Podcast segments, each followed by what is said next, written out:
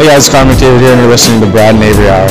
Hey, what's going on? This is Master T coming your way. And is there an hour you need to lock into? Yes, it's the Brad and Avery Hour, the only hour you need to lock into. Man, we had a big day on Sunday for my boy. My boy, Tiger Woods. The reason I watch golf, one of the greatest golfers of our time, if not the greatest of our time. Um, Mr. Tiger Woods finally getting the monkey off the back and winning the Masters for the first time since 2003. 2005. And to, sorry, 2005. I'm thinking of, I, I had another thought- thought in my head at the same time. 05. It was really cool. See, it was super cool to me when I seen Tiger go hug his son. And then when they flash back to Tiger hugging his dad, at his very first Masters tournament. Uh, just incredible stuff. So good on Tiger. Tiger is back, baby. Um, after three consecutive years of back surgery, pain, all the stuff going on with Tiger, finally he's healthy at 43 years old. Yes. Um, this guy still looks poised and ready to go another 10 years if he could. He he possibly could. If the body holds up. We'll see. And the second oldest winner of the uh, to win a major tournament, only behind Jack Nicklaus, who won at 46, years old. 46, right. And Tiger's the kind of guy where he wanted to end his career on his terms, even though it was a time where he didn't know if he'd be able to really function again as a golfer. Yeah. He came back, took that tr- real time off to come back, heal up. And here's the thing, I, where I find this win of Tiger's much more impressive this year than when he won in his prime, because he came in again, the back surgeries, all the issues, Yeah. and he a lot of came in adversity overcome, yeah. and he came into a whole different generation of golf. He came in against the Xander Schauffele's, the Rory McIlroy's, Dustin Johnson's, the Brooke Koepka's, Yeah. and won. Yeah. He had these guys shook in the fourth round going into the 16th hole. you know, to see, was it both the leaders? Was it hole? I can't remember exactly what hole was, 13 or 14. Uh, both the leaders ahead of him double bogeyed, Mhm. and he lands on the green and nails a birdie, uh, same hole. It just goes to show the poise and the the um, the veteran leadership and the veteran status of Tiger Woods, having golfed at that course so many times, Well, probably course. knowing it fr- like the back of his hand. Weather obviously playing a, ma- a major part. Sunday, everybody pushed up a bit, um, but Tiger didn't seem phased at all. And uh, some, s an unbelievable tournament. Uh, lots of tears shed. I had goosebumps. Mhm. I watched. I think I watched it over and over again uh, for the first couple hours. Just, just incredible stuff. If the reason why I'm wearing red today. I'm wearing red in honor of Eldrick. That's the reason why I got the red shirt, shirt, and the red blazer on. Eldrick, there you go, pulling out there, pulling out the Eldrick. There, I like that. Yeah. Yes, sir. And now you know what people. And now it's it's funny seeing the people who are now saying, "Oh, Tiger would never win a t- tournament again," who are now praising the man. Yeah. you know what? He Yeah. might win another major again. Yeah. Because Y- You know what? Uh, it safe? Is it fair to say? I think he's got at least three in him. Is that too much? I think so. I, I, I I, do think, think for does. me, at 43 years old, this guy's got so much to prove. Really, not hypothetically taking three years off, but three years having been wasted due to injuries, setbacks, all this stuff. I think he could easily play another three years, if not more, if the body holds up and allows it to happen. No, of course. I, I think Tiger could surpass uh, Mr. Nicklaus for if sure. possible. And golf is the one sport where you see guys like golf is the one North American sport where guys can play longer into their late 40s, their 50s. Uh, Davis Love won a tournament last year, 51 years old. Yeah, yeah, it's very, very uncommon. We see Barry on. I know Barry in his second life used to be a legendary golfer, for what he keeps telling me. So And what life was that? Uh, so this is a it's a great time to have him on. He used to he used to hit holes in ones all the time, birdies. Uh, he even won a ma- he even won a Masters title at mini golf. Yeah. On on the PS4. Yeah, yeah. he, he just chimed in. He's like, "What in the world is going on?" Barry, we're just congratulating Tiger Woods on a masterful Masters tournament. Uh, one of the greatest golfers of all time. Now, Avery, let's move on and talk um, some NHL. Um, some shocking revelations this week. Um, let's start with the obvious Yes. and the Tampa Bay Lightning. Um, I'm in complete and utter disbelief. This is a team that dominated throughout the year, and I mean dominated. They did. They finished 30 points ahead of the Columbus Blue Jackets, hmm and here they are on the ropes, down 3-0 to this Colum- the same Columbus team. Yeah, well, What in the world is going on? Well, this is a great example of the fact that they don't play games on paper. Or if they did, this would have been over in two games. 100%. But hey, that's the thing. The the curse of the President's Trophy. Teams who win that trophy, the best teams in the league, do not always go past the first round. Yeah. We've seen it before with Detroit getting eliminated in multiple years in the 2000s. Right. Remember, I remember when the Wings got swept to the Ducks in 03 after with the President's Trophy, and then losing in 60 Oilers in 06. Right. I think some teams, I don't want to say get to their head, but I do think some teams over overvalue being that top seed in the whole entire league. And right now, Columbus is just a hungry club right now. The Blue Jackets are hungry right now and wanted more than Tampa. Why do you think there's a curse behind the President's Trophy? We see it year in and year out. The best team in the NHL throughout the regular season all of a sudden gets to the playoffs, and it's like they hit a wall. I still think that that President's Trophy gives teams a false sense of security. That they can go into a series and play the way they've been playing the rest of the season and find a way to get it done. Like I said, Columbus came in as a team who was on the bubble. They want to prove that they're not going to go out and lose in four or five games like they always do. I mean, this is the first time in franchise history, Brad, that Columbus has won three games in a playoff series. First time ever. And do we? Is it fair to say, let's not blink yet? No, we it's we fair. We've seen them up 2-0 against Washington last year. hmm Washington comes back. They ultimately go on and win the Stanley Cup. Right. Now, look, 3-0 is a different ball game. It's a different hill to climb. But if anybody's going to do it, the Tampa Bay Lightning are the team to do it. Yeah, they're probably one of the There best teams. so much firepower there. Nikita Kucherov, Steven Stamkos, Ondrej Palat. Now, that's my other question. I, I want to stay on Tampa here for a minute because it's so baffling. Is where is the big guns? Steven Stamkos is quiet. yeah. Kucherov is kind, and Vasilevskiy is not the Vasilevskiy we've seen all year. No, he struggled so far in this postseason. And like John Cooper said himself, it's a five alarm fire right now. John Cooper knows it's not a good look for this franchise to have their backs against the wall 3-0 to Columbus. But if there's any team, like you said, any team that can come back from being down 0-3, I would put money on Tampa Bay at, le- at least forcing game seven if they can. But it's a mighty. But you gotta you have to you gotta win one game first. You gotta win game four first. Get to five, six, and seven. And they say the four's the toughest, always. Um, I want to switch to Columbus just for a second here. This is a team that I've been impressed with. But I was impressed with all year. Panarin, they go out and they add Ryan Dzingel, who's very under um, underevaluated, I believe. Dzingel's a great hockey player. Just wasn't, I don't think, in the right mix in Ottawa. So it's time for him to move on. Yes, the tire fire in Ottawa moved on. Matt Duchene has found a second win and, and, as, and now has joined forces in Columbus and, Mhm. and has seemed to found a spark.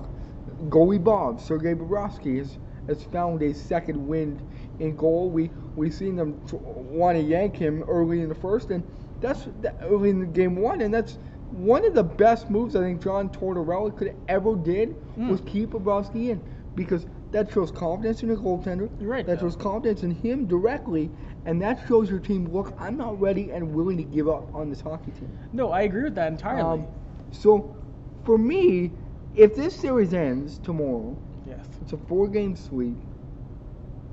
It's uh. Even saying that sounds incredible. uh, that's what I'm saying. It blows my mind. So you look, you're either going to take on Toronto or Boston. Yes, you will. By the grace of God, can Columbus come out of the East as Eastern Conference champions if they slay the Beast in Tampa Bay?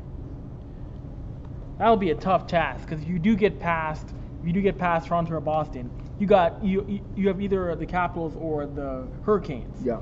And Washington is a team. Once again, I'll want to just run you over, get back to cup, the Cup Finals. Yeah. We got to go through a, or a Carolina team who's just been the epitome of hard work paying off and will grind you down for a whole series. Yeah. As in, I know that you know, they're on- they're on the verge of winning Game Three right now at home. And for me, I think, look, the Hurricanes' time is going to come.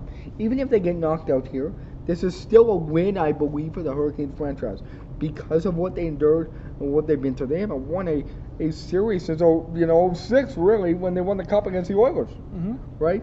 So to see the youthfulness and and and this team come back and to be where they are, and they they were matched and they were in tough against Ovechkin. Yes, they um, were. this series. So you know it's gonna be a hard fought series. I, I say six. I'd like to see it go seven. Um, I guess we'll see on that end. Now, the other surprise to me, Avery, is the New York Islanders and how easily they're handling the Pittsburgh Penguins. hmm The Pittsburgh Penguins right now look like boys. Sidney Crosby doesn't look like Sidney Crosby. Matt Murray doesn't look like Matt Murray. And Evgeny Malkin does not look like Evgeny Malkin. What is wrong with the Penguins? So and to me, it's not really what's wrong with the Penguins. It's just that the Islanders right now. What's wrong with the Islanders? And Jordan Eberle has found his groove Thanks, in Peter this Shirley. series.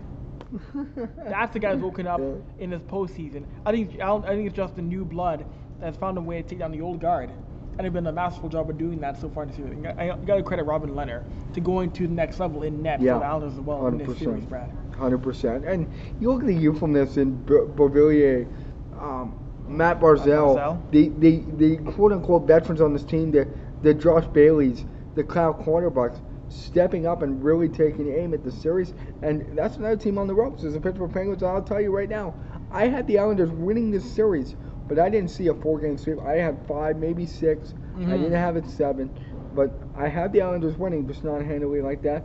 And of course, I want to talk because I see him on here. Uh, I see my boy Pass on. He's a big Sharks fan, diehard Sharks fan, and now the Sharks are all of a sudden down two one. They lost Joe Thornton Yes. now uh, for tomorrow night's game. Um, Joe Pavelski's banged up. Erik Karlsson has seemed to come around a little bit now. Martin Jones, as always to me, been hit and miss. But you love the Vegas Golden Knights, Mhm. and I really seen it last night. Mark Stone to me fits incredibly in this Vegas. Golden Knights team. And let's not forget Pacioretty. Let's not forget Stastny. This that line with Mark Stone. Oh my, that's one of the best lines right now in hockey. Yeah, and that's the thing. Like once again, you're seeing teams. One thing Gallant and that Vegas team has done all postseason long, going back to last year, is pressing once a period starts. They are the most dangerous team in the league in the opening minute of any period. They scored three times in the first minute of that game against San Jose. It's amazing to me a team's not figured out the fact that Vegas loves to score within the first minute of a period. Teams Yeah. have not figured that part out against Golden Knights yet. Yeah. Well, let, us not forget the goaltending. Marc-Andre Fleury is, Mhm. is Marc-Andre Fleury. And you know, do you remember back when the Golden Knights started? Everybody thought, oh, Marc-Andre Fleury leaving Pittsburgh is not going to be the same goaltender. Yeah, To me, said- Mark yeah. Andre Fleury is the same, or if not better, in Vegas.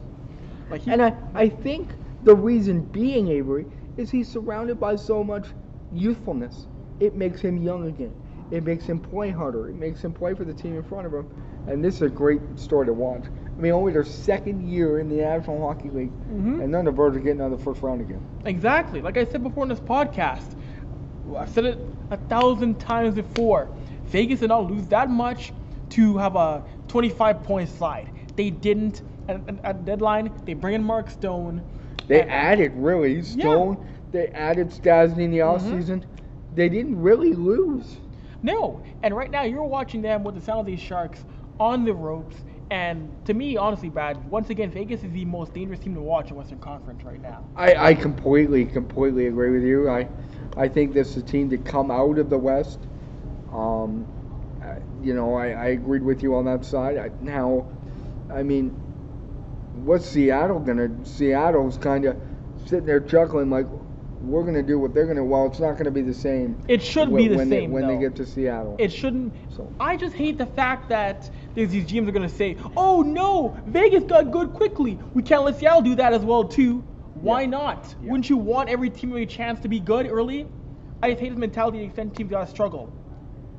I hate that. I, it's so stupid. Yeah, I, I no, I, I hear you. Now, uh, um, well, there was one other I wanted to talk. Oh, uh, I wanted to talk, of course, the Leafs winning tonight, up 2 one Mhm. now in the series. And then obviously we'll cover Canadian teams. Um, uh, Winnipeg over St. Louis, uh, still down 2-1. That's although they had a tremendous game on the road um, la- or last night against Jordan Binnington. Uh, first time in Binnington's career, he's given up four or more goals in a He hockey struggled in that game. He's he's human now. Winnipeg knows that.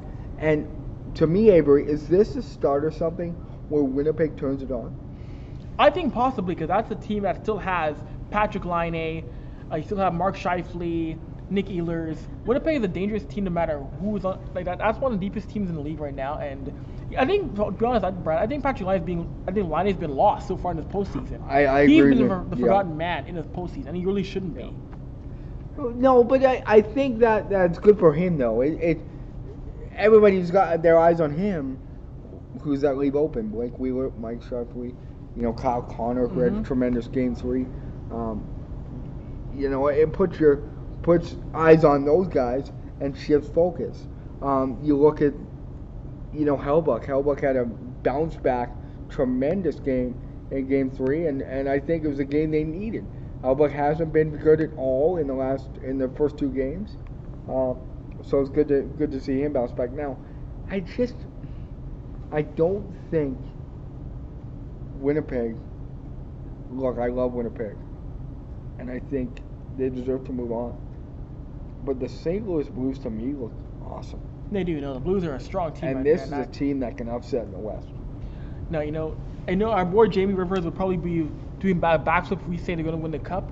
But I don't, think- I don't think they win the cup though. But they're going to be a team that will, I think, surprise Nashville. I have them play Nashville next round Yeah, though, but I yeah. think they'll give Nashville a bigger fight than I originally thought they would in that second round series. And, and look, get through. let's not count out Dallas.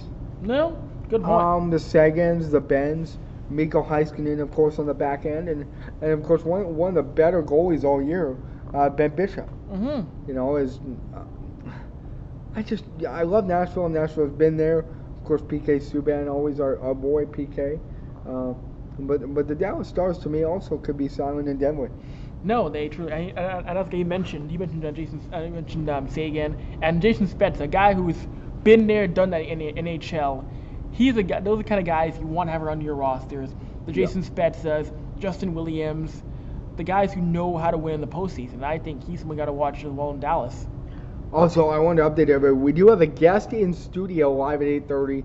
Um, so if you see somebody walk in, don't be alarmed. We're not being kidnapped or anything. It's, it's, it's part of the show. Um, well, I want to take a minute, real, real quick, to uh, give a shout out, as always, to our sponsors in the back there, Hallie's Starlight Casino, and of course, we got to thank our boy Hyder and Travel Gurus uh, for always holding us down. Thank you guys so, so much.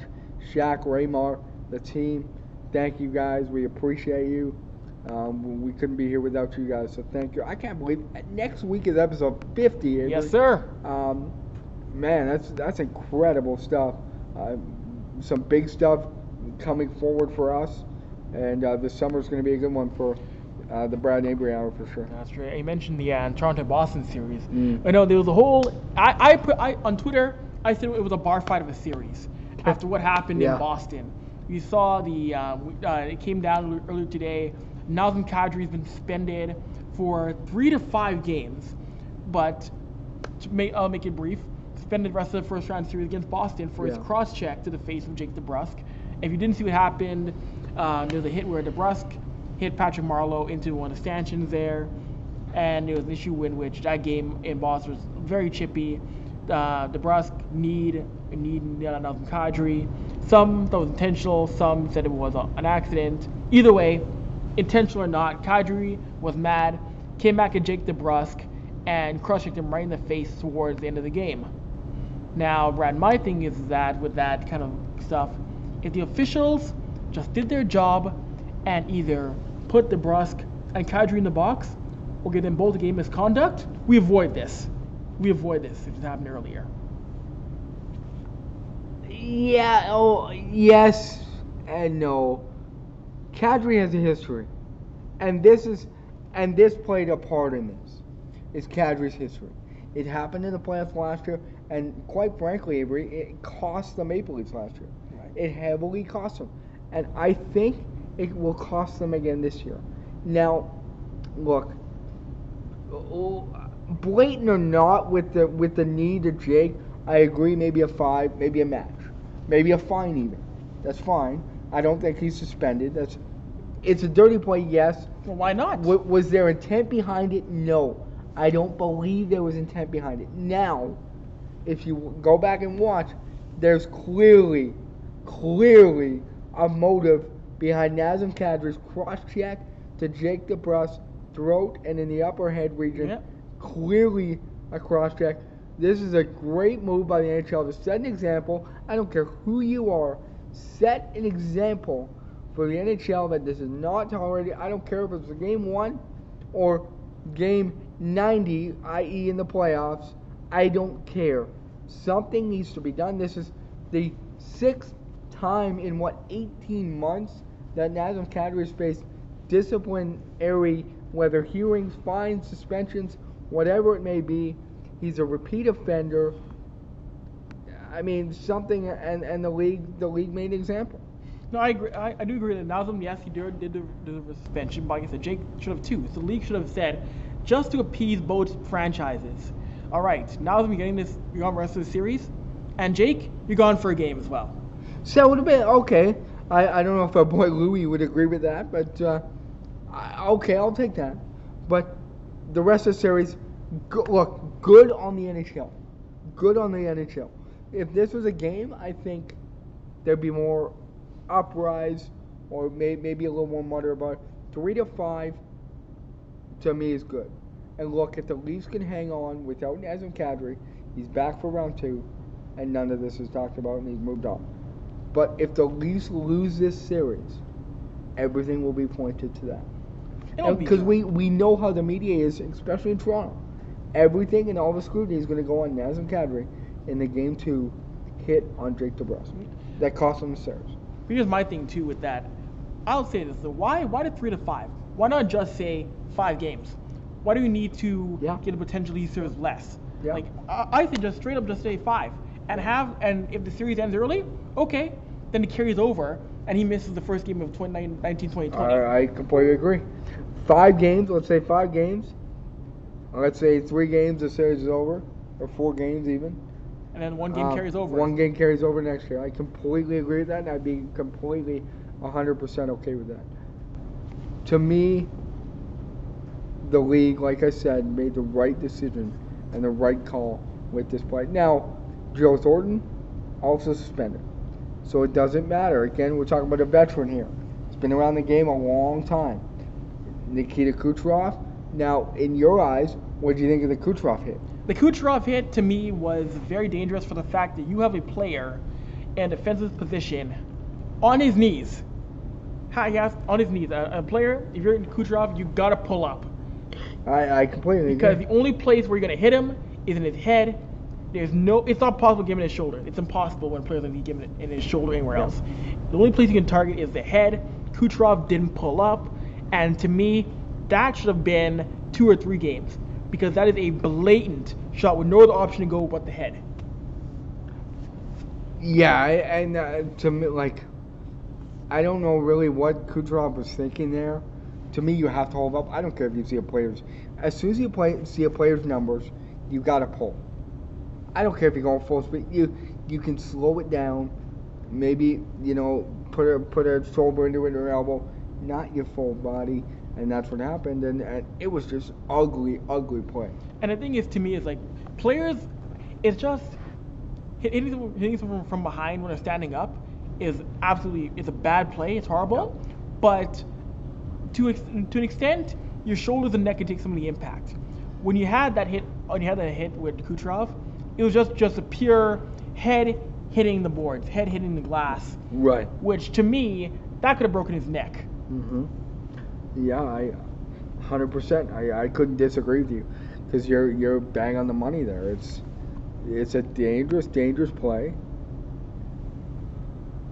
and uh, it, it really is uncalled for, regardless of in the playoffs. Like I said, playoffs Mhm. or game one. Those are the plays you got to get out of the game. Those are the plays that don't deserve to be in hockey. I don't care what you're trying to do. To me, that is a blatant attempt to injure. I don't care what you're doing. I don't care who you are. I don't care if that was Connor McDavid laying the hit. No, of I course, would I, suspend. Connor McDavid as well. As he should be. So I don't care if it's my own guy. That's a absolutely unnecessary play. But what still burns me, what's I doing it is that the NHL still is going out with darts, their eyes closed, and throwing in a dartboard. How many games are going to suspend a player? Yeah, yeah, yeah. To me, we need an Yeah. actual system of, okay, first time this is one, second time three, third fifth. We can't just have random numbers. Okay, you get Hey. two, you get three, you get one, you get five, you get a car, you get a car. Everybody gets a suspension. Yeah. It's an Oprah. I, I yeah, Sorry. it's not the Oprah show. Yeah, no. and look, I'm I'm to the to the uh, um, I think minority here. You get five suspensions. I don't care in a year, six months, whatever. You get five. I think you lay down the hammer. You give him 15 games. You give him 20 games, whatever it may be. Set that example because the next guy in line won't get five suspensions, or he'll think twice about doing a play. Yeah, look at the, look at the NBA. If you get 16, if you in one season, if you get 16 technical fouls, you're gone for a game. Once you hit 16 techs, you're gone for a game. Yeah. Doesn't matter who you Yeah. are. You saw Russ, Russ, Westbrook. He got the 16 technical um, before the season ended. Uh, yeah. And he missed last game of the year. That's right. He got 16 tech. I remember that. Yeah. Yeah. That was it, yeah. I was like, what in the world was going on? But it should be yeah. There should be a it should be a certain point where you hit this amount, you're gone for a certain amount, and that should be the standard. It should not just be a random number that's arbitrarily thrown towards a player. No, it's it shouldn't be a game of darts. It should be a it should be a, a set. It's, uh, it's what it is, really. for sure. Because how do you just go from five to one to six to three to? No one understands the logic of George Parros. No one gets it. George Parros doesn't understand George Parros. Wow, that's a. You calling him out? That's. George, I'm calling you, man. Um, And I see. Oh, we have uh, someone who agrees. My auntie, my mom's sister. Um, he totally agrees with me us on our on our take on suspensions. thanks, Auntie Lewis. Appreciate it. Uh, appreciate the support and uh, and chiming in. Thank you. What? And she's in New Brunswick. Watching from in Fredericton. Oh, Yes. So it's late for her too. Look at that. Look, dedication. Really late watching the show in, in New Brunswick. Dedication. Dedication. I like that. Um, where, where do you want to go to next? Our, our guest. Sorry if, if you see me looking down. I'm communicating with our guest here. Mhm. Um, my, my our guest is about uh, five or so away. Um, if you don't know, I, I'm going to give you a little bit of backstory here on Mr. Vic Michaels, and then uh, we'll we'll catch up on one more thing. Um, for those that are just tuning in, Vic is a, a longtime friend of mine. He's one of my best friends. We've grown up together. Um, he was the co-host of Broadcast Sports back in the That's day. correct. Did uh, did over a hundred episodes together. Uh, just an incredible human being. Um, you know, grew up. Uh, of course, became really good friends with Avery as well. The the circle was tight, but but Vic Michaels had the opportunity for four years in a row to attend the Holy Grail of Holy Grails, the wrestling or the sports entertainment event of the year, the Masters to wrestling fans, the church on Sundays to Catholics, WrestleMania for four years in a row. Yes. Um, he attended that in New York City. He'll tell you all about that. Froze his butt off, he said. But an Well, he- incredible experience. Um, we're going to ask him about his uh, New York subway experience, his his commute from New York to New Jersey every day to get to Mania, and just the atmosphere and experience. And next year, I I'm going to go out on a whim right now. I, I know Hyder's not watching, but we're going to put Hyder on notice right now. Hyder, our boy from Travel Gurus, our main sponsor. I think the Brad Avery Hour next year, we need to be live from WrestleMania 37 What- we'll- in Tampa Bay. We'll see 36. Oh, sorry, I got Come on, what's the matter with 37 numbers? in Orlando too. Didn't you go to okay. school? I can do 36 Wow. and 37. Give me both. I can do 36 and 37. I can do 38, 39, 40 if you need Well, me to. I'm glad you know the count now because you were off by a year on that 37. It's all good. I'm always off by a year. I think my wife's 21, but and really she's. Uh, then I'm off a few years.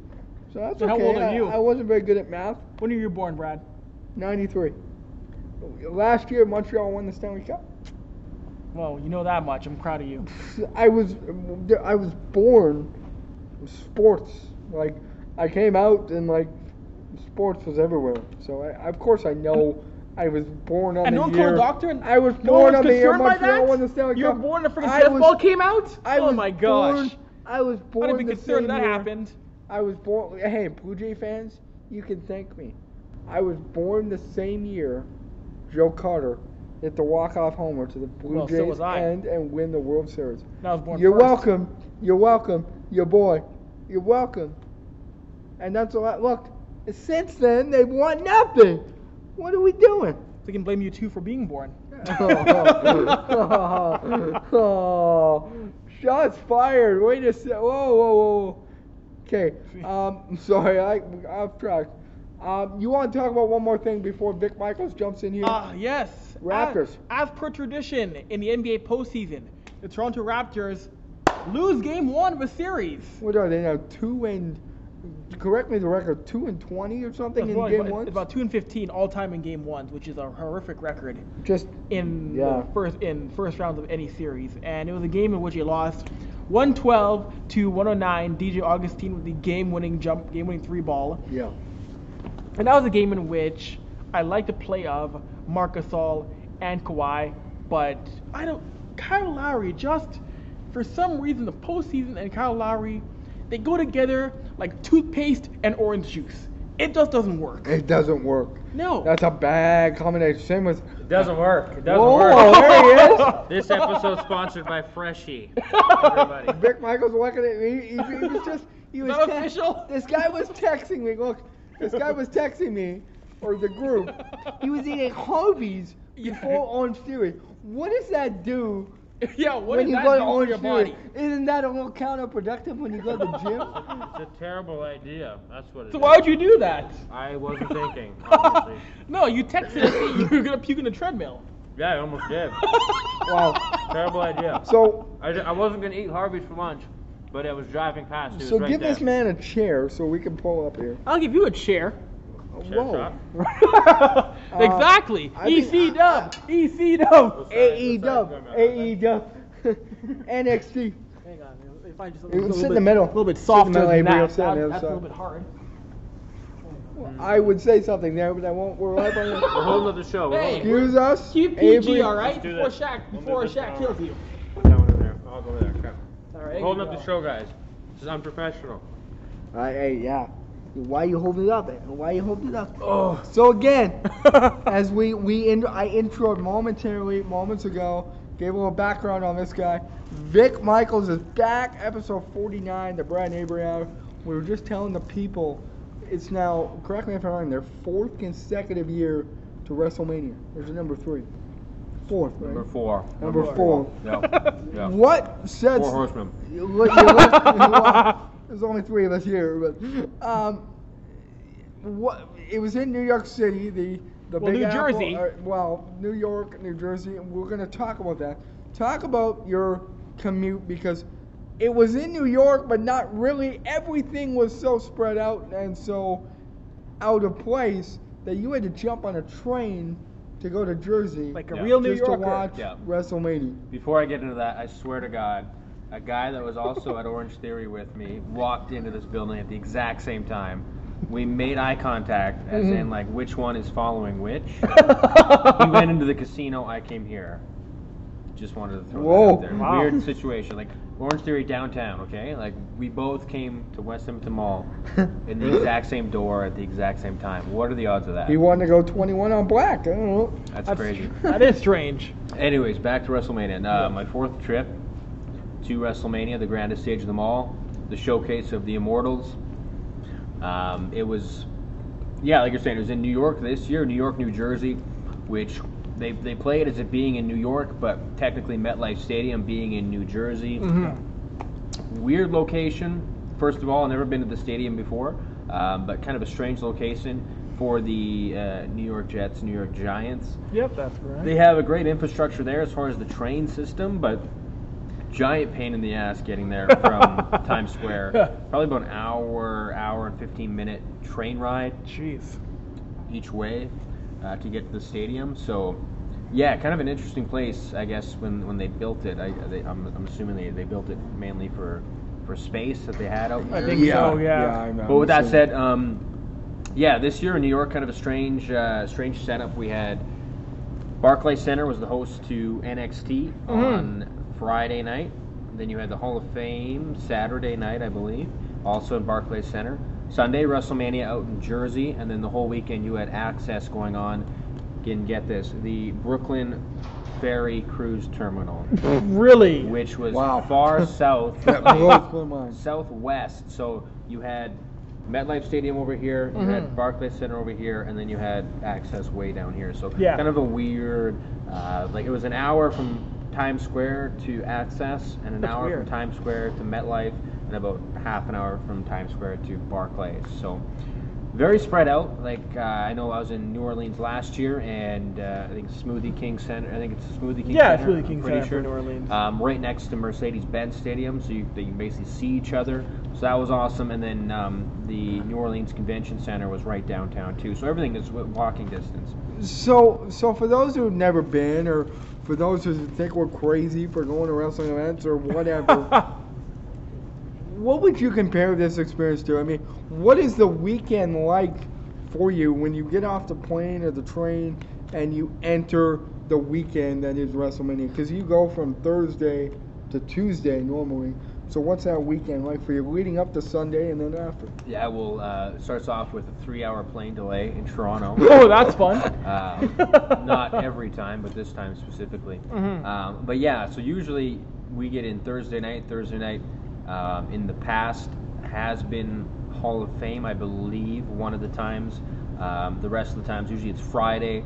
This weekend it was Saturday because NXT was originally Mhm. scheduled for Saturday, but because of the Ring of Honor show at Madison Square Garden, WWE didn't want to go head to head with them, so they pushed NXT to Friday, which was a smart move on their part. Absolutely. So yeah, usually you get in. Friday is generally Hall of Fame, which is um, it's one of the most boring things ever in the world to go to, but it is a cool spectacle to watch. Obviously, you get a lot of legends. Especially for first time, you go. Yeah, You want to soak If- it all. yeah, in. if you're a wrestling fan, you got to go. Of course you Um, do. I, I'm a wrestling fan, but I also you know enjoy entertainment, and that's it's not very entertaining. Mm. Uh, it's like three, four, five hours listening to people talk. But yeah, like I said, I, I digress. Um, you can go see this year. The headliner was DX making it into the Hall of Fame, Mhm, which that's is So that pretty would've cool. been. Yeah, Heart Foundation, Bruce the Barber Beefcake, Uh, Harlem Tori- Heat as well, Harlem too. Heat, Torrie Wilson. So so cool event. Um, so anyways, usually that is on the Friday. Saturday is an NXT event, usually NXT Takeover, uh, and those usually steal the weekend. Those are the show of the Yeah. weekend by Mhm. far. Uh, it's a three-hour show.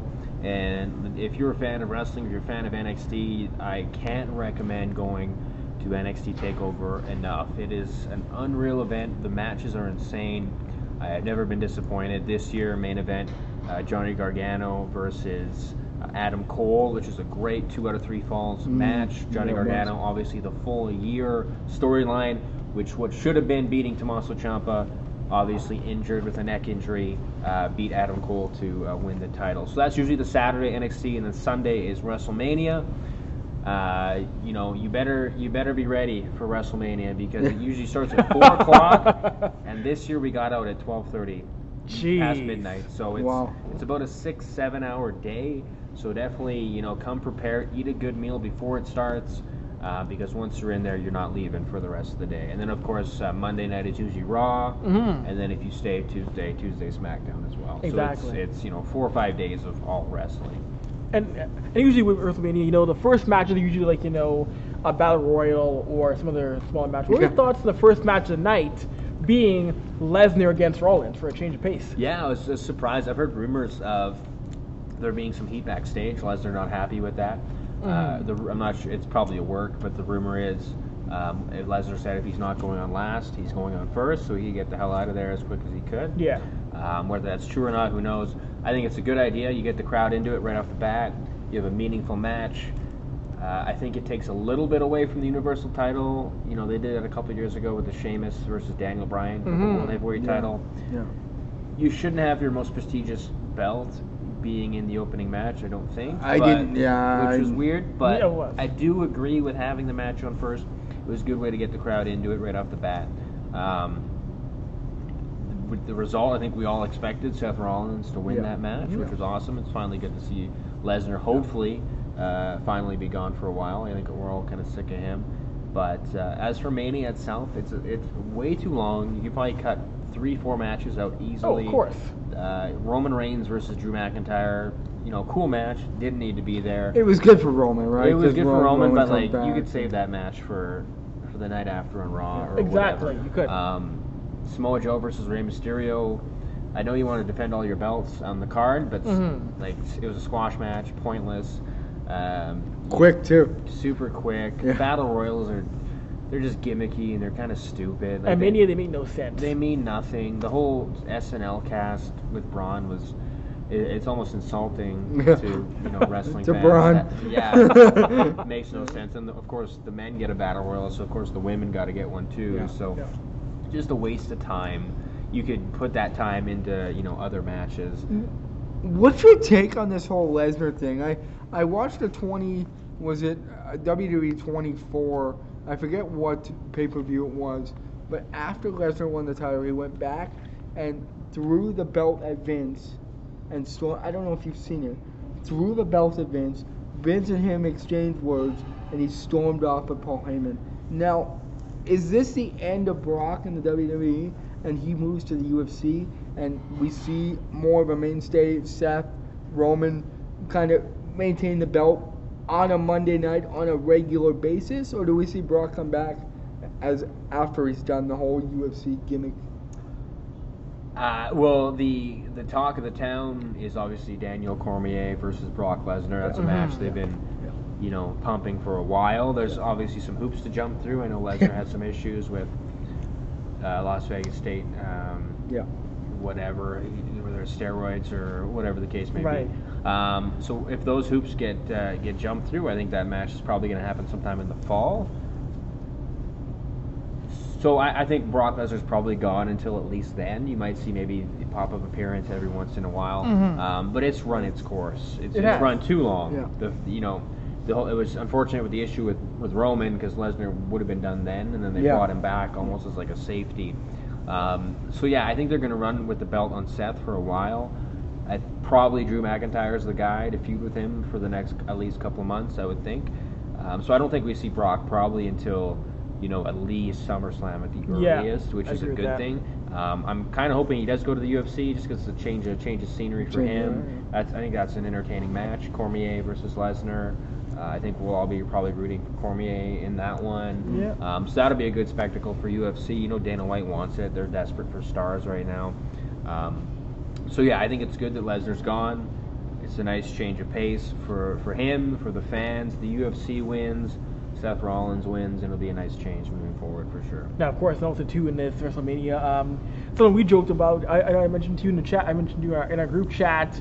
Make sure you know, you, make sure you know where the exits are in case Kofi doesn't win. Because if Kofi doesn't win, it would be a Yeah. full-blown riot at MetLife, and Kofi Kingston becomes the um, second Black WWE ch- champion all time.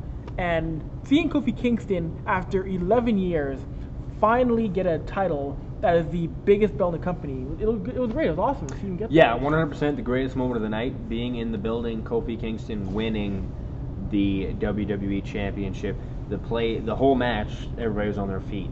Um, I was there with with my girlfriend who isn't really a wrestling fan. It was her first wrestling event, and it was WrestleMania, and even she was into it. She was on Kofi's side, um, and when when Kofi won, the place went crazy. So that was 100% the greatest moment of the night. That made WrestleMania. That made up for the the eight-hour show. It made up for you know all the other crap that happened. Um, Freezing your butt off. yeah, it was, it was cold. There was issues with the lights. A lot of people were blinded; they couldn't see. Can you of- imagine spending all that money going and being blinded by light? I, Well, I'd would be suck. chilled. Yeah, like Randy Orton uh, tweeted out or whatever, did a post apologizing because it was him and AJ's match that the lights were on too high. Um, so that's unfortunate, but it is what it is. But yeah, like I said, the Kofi match was amazing. If you haven't watched it, go back and watch that. Daniel Bryan, an amazing heel, uh, going into that match, and a great moment for for the New Day. Great moment for Kofi. He's been a company guy for 11 years. Nobody deserves it as much as him. Yeah, for and sure. Hopefully, you know, that can light a fire under some other guys, you know, that have been there a while, like you know the Zack Riders, who Right. obviously got the tag belts, which was big. Uh, I think Well- I, I can't even remember. I think they got the tag Long belts. time coming. yeah, for yeah, yeah. Long time Um, coming for those two. That's that's a cool moment. Kurt Hawkins. Yeah. Yeah, so a lot of these longtime company guys, you know, Dolph Ziggler's another one, Yeah. um, Tyler Breeze, you know, these guys hopefully get a shot. Um, but yeah, no, that was the moment of the night for sure. Kofi Kingston winning the belt. The main event, obviously, historic moment, uh, triple threat for the women's title. It was Mhm. cool to see. Wasn't Becky that cool to see women uh, women The main event, Yeah, Kind of cool, yeah. Becky Lynch win that, so that was huge. I think we all kind of knew it was coming. Yeah. I think it's been this, you know, Becky's time. Um, now, what happens with Ronda Rousey moving forward? What do you do with? Do you feud still now with Becky? Do you? Does she? Perhaps do we see a change? I didn't watch the shakeup today, but do we see a? Do we see a, maybe a switch to SmackDown? Do we see a big superstar like that move, go go over? Yeah, well, uh, Ronda broke her hand. Yeah, so she she's gone for a while She's anyway. gonna be out for a while. There you go. Uh, she's a broken hand. That's probably at least six months. You would About think. that, yeah. Um, the rumor was she was going to take time off anyways, so that is kind of convenient. There's also the other rumor that maybe she wants to start a family, Right. so that's going to take time. So I, I think she's going to take some time off, which I think is a good thing. You can have Becky carry the women's division, probably few, few Charlotte or Yeah. whoever else. I'm not sure if you guys read into it. Also, there's a big issue with Sasha Banks right Mhm, now and Bayley. and Bailey. Uh, apparently, Sasha Banks quit the WWE. She unfollowed them on social media. Started following Cody Rhodes, AEW. Whoa! Um, Whoa! Apparently, Whoa. the word is WWE. con- I'm sorry, convinced her to stay. She's obviously still under contract, so she, Right. can't, she can't leave even if she wanted to. Wow. Um, so she's apparently was livid that they took the belts off of her and Bailey in the tag team, women's tag team belts at Mania. Wow. Um, and that's why the next night on Raw she wasn't there. So little animosity there. Whether it's a work or not, it sounds real. It sounds legitimate. So uh, it could just be kind of Sasha being a little over dramatic. But No. at the same time, they haven't done anything with her. No, they have not. Another report made by uh, remember uh, Gail Kim, on the former WWE Women's Champion. Gail Kim, who's now in uh, Impact, she was on Twitter talking about how Vince only cares about three women right now, and that's and that is um, Becky Lynch, Ronda, and um, Charlotte Flair. She went on- 100%. Yeah, she went on a big rant saying how the rest of the roster is being ignored right now in the Yeah. company. Yeah. Well, and then Nia Jax now for a, a long time with uh, two ACL That's injuries. huge. as well, that could so. that's career ending possibly. Yeah. Those like well Kevin Owens I think had the same injury. Took Turned the women's about a division year, upside down. About a year to come back. But I guess other than the big matches, obviously Kofi, Lesnar, and the women. Was there any matches that stuck out for you guys? I can't like I can't really the Shane McMahon Look, w- moment. Was I, cool. I like the Shane McMahon moment because of the high flying stuff. The, Mm. the stuff that's out of the ordinary, the stuff you don't normally see. It kind of brings me back. It's not to the level, but it brings me back to Shades when the Undertaker threw Mick Foley off the off the gate. Now it's not to that level, but it's the same like holy crap moment. Yeah. and then of course for me it was big to see Triple H and Dave Batista Batista, back in the ring. Um, Batista retiring, obviously not the way he wanted to retire. I think he wanted to win, but of course it was the right way for the WWE because we knew Triple H wasn't stepping away. I don't think anytime soon. No, of course. So- And he mentioned the Shane match. You know, I think this has to absolutely set up a tag match at SummerSlam of Shane and Vince against The Miz and George. Is that? I think that'd be. That I, would be I, Wow. I think that would. I think you see. That would be think that George, the match that George. comes up George against is a fan McMahon, favorite. against Vince and Yeah. Why not? George. Yes, that would be cool. Wow. Uh, I guess Yeah. also uh, my favorite moment of the night, other than Kofi winning, was John Cena, Doctor of Thuganomics, Thuganomics. bringing That back. cool. Is that back for good? No, I think No. that's a that a one time. one-off? That's kind of a you know a joke thing for Yes. Mania. Um, but that was amazing. That was another big pop of the night, and you know John Cena coming back almost with a little attitude, a little you know Attitude Era esque promo on Elias, which was amazing. And then for me it was weird. The Undertaker back on Raw, but yeah, not Mania. I didn't get that. That was strange. Right, that obviously, was- you give the fans Taker, who were there for the weekend, to give them that is cool, but like kind of a pointless, kind of stupid. Nah, I know. I, I still think that the Taker retirement should have happened when he fought Shane because it it made sense. The whole storyline was leaning into Shane beating Taker and finding what was being hidden. Mm. The fact that Taker won that didn't make sense. That's And then Shane it didn't- became GM anyway. It didn't make sense. That angle was still dumb. It should Yeah. it, it should it should end right there and then for Taker, but Well, then you have Roman beat Taker too, yeah. and then that means nothing. And then he comes back again. Like it it didn't make any sense. Now, Yeah. now one thing that wasn't at work, guys, and, and that really kind of got me uh, because the WWE is more of a family, and that was the Bret Hart incident at the WWE Hall of Fame. Uh, some maniac fan jumps in, tries to beat up Bret Hart, Yeah. and it, Travis Browne, obviously Ronda Rousey's husband, jumps in, And Davey drops some Smith elbows. Jr. Davey and Boy half the roster. half the roster jumped. Yeah. I, I don't know what that maniac was thinking of what he's going to get away with or how he was going to. There was no way a, ri- a ring surrounded by WWE superstars and you're not getting away. And I think for me, this just showed. I think this is the last time the Hall of Fame is done in a ring and it goes back to I think it was the first time they First did time, yeah. First and only and time. I don't know Yeah. why they would Uh, do yeah, I don't know. I think it was Yeah. mainly due to setup. They didn't want to reconfigure the stadium Yeah. because they had a show the next night. Yeah. Yeah. Um, but it it's unfortunate because all it take, like they say, one bad apple ruins the bunch. So Yeah, like- that guy, the, the security at next year is going to be off the charts, and it's just a bonehead move. The- I think the guy has something wrong with him. They were saying like, looking at some of his Twitter posts, or he's Yeah. an interesting guy. Yeah. So um, yeah, character, just a yeah. s- stupid, moronic, idiotic thing to do. Thankfully, Bret Hart was fine. Natalya got taken down with Yeah. him. But I, I think he got what he deserves. Davey Boy Smith Jr. and, and Travis Browne, a U, an ex UFC fighter, Yeah. kicked the living crap. Now, That's true. now wait a second. Because I just thought of this. Because Ronda's in the UFC, do we? Is there a point where we see Travis Browne? I wouldn't be WWE? surprised. That could, That be, could a be a possibility. possibility, There's yeah. rumors Conor McGregor's talking about it too. But Now, and, and you mentioned Conor McGregor. He's the kind of guy I look at Conor as a modern day Mr. A modern Mr. Perfect in the sense that he could be a competitor, a commentator, or a manager, like Mr. Perfect was. yeah, yeah. The only only issue with Conor is his size. Um, he's what five?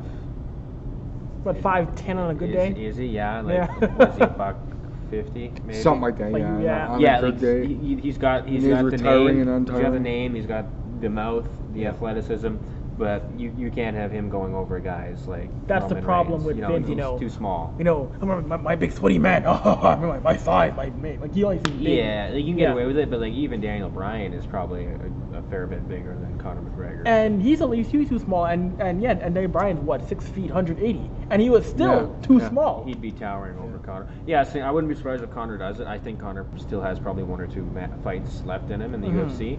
Um, but as far as after fighting, I think the WWE makes perfect sense for him. Absolutely. He's, he's a perfect marketing tool. Uh, Vince has proven that he likes the UFC guys. He's done it before. Uh, and even just to have like Conor McGregor as like a host of WrestleMania or something like that Yeah. would make would make sense. Because I think you put him on a broadcast booth, put him on with. Uh, you, mentioned this we were talking uh, privately, going back to a two man two man commentary team. What do you I- think about uh, a mixed tag match at some point with Conor and Becky, the Irish? That'd be catch, interesting. Maybe Mhm. them versus, you know, who knows, Charlotte and, and somebody, That would be interesting Oh, to yeah. have. or Ronda and Travis Browne, or, or something, right? That'd Have that certainly UFC connection in interesting. Yeah. Yeah. Hey, yeah, a full UFC match. That'd be interesting to have. Now, a couple more things, and we'll we'll end it here. Uh, I want to talk quickly about AEW. It's, it's coming up. We we see Cody Rhodes compiling a roster. The roster looks pretty good. We see all of a sudden Jim Ross is involved. We don't know in what capacity More yet. backstage role More, on air. I would assume backstage. Um, but man, this is shaping up to be something that I don't know what the WWE can be scared about, but something they should definitely keep their eye on. Yeah, well, they they've got the backing. Tony Shad Khan, one of the richest families in the world. Uh, they have more money than Vince McMahon, more money than Ted Turner did, I think, back in the day. Yeah. So they got the money to do it. They got the infrastructure. Guys like Cody, the Young Bucks, Kenny Omega. They got the knowledge. They know what they're doing as far as talent are concerned. And the biggest thing is they got the hype. They got the They do. motivation. Yeah. Or, sorry, they got the um, what's the word I'm looking for? The momentum Mhm. Yeah, moving there you go. forward. Yeah. Um, and that's going to be huge for them. And they're the big show in, in, in the end of May in Las Vegas, Double or Nothing, sold out in under three minutes, Something something, like that, crazy yeah. like that. So they prove right there that they can sell out an arena. Absolutely. fifteen thousand people. You know, they're saying there was thirty thousand people waiting for tickets. So, I think this the sky's the limit for these guys. It's comp- all competition is good competition, and I am super excited for it because the WWE has gotten very stale. I'm not sure if you guys watched Raw after WrestleMania. It was terrible. Yeah, it was it was Right. terrible. Yeah, terrible. Um, so I think it's a good alternative for, for fans and for wrestlers, another place for them to go. And I think it's it's nothing. Yeah. but It's a it's a fresh, it, it's a new fresh brand, and that's what I think we need because WWE's just gotten, as you said, stale. Well, You got a guy like Chris Jericho. That's Yeah. huge. Yeah. Yeah. Massive. Both AEW do. I don't. I don't want the AEW to to TNA themselves in a sense of Mm. you don't know who's in charge. Mhm. I I still think that there should be Cody's the president and the Young Bucks are the vice presidents. You can't have five vice presidents. Yeah. There should be a hierarchy as to who's in charge in front office. Yeah, that's gonna be the only issue. Obviously, back in the day, Kevin Nash, Hulk Hogan, those guys kind of running the show. Yeah. With Eric Bischoff as kind of the puppet, which you don't want that to happen with Tony Khan, because Tony Khan is a fan himself, so he looks up to guys like Kenny Omega, the Young Bucks. So uh, yeah, exactly. you know, you don't want them kind of running around and having Tony, you know, following behind. But I think from what it sounds like, Tony's the guy. He's running the show. It's mm-hmm. his money. He's a smart guy. He's like the main analytic guy behind the Jaguar. He's the Yeah, GM, I think, of the, He's the owner, is he not? His The dad owner. owner. Shad. owner- His The dad owner, shot yeah, He's the the owner of the GM of Fulham FC. Yeah. Yeah, So he's a right. smart guy. He knows what he's doing. He knows how to make money, obviously. So I think it's it's a good concept. I think the issue is, you know, obviously coding the Bucks. You can't book yourself on top, No, all the that time. No. no. which is You're hard. not gonna main event every match. Well, it's like Kenny Omega, best wrestler in the world. How do you not book him on top? But Yeah. He's vice president as well too. they gotta yeah. find a way to do it. And about Kenny Omega, I learned a lot in his Great Nation because I'm a wrestler, but I didn't know Kenny Omega was Canadian. yeah, from which- Winnipeg. which was really cool. So you know, to, to see a, a Canadian thrive in a Japanese market over there and what he's doing is just it's absolutely incredible. Mm-hmm. So I want to end on this. Well,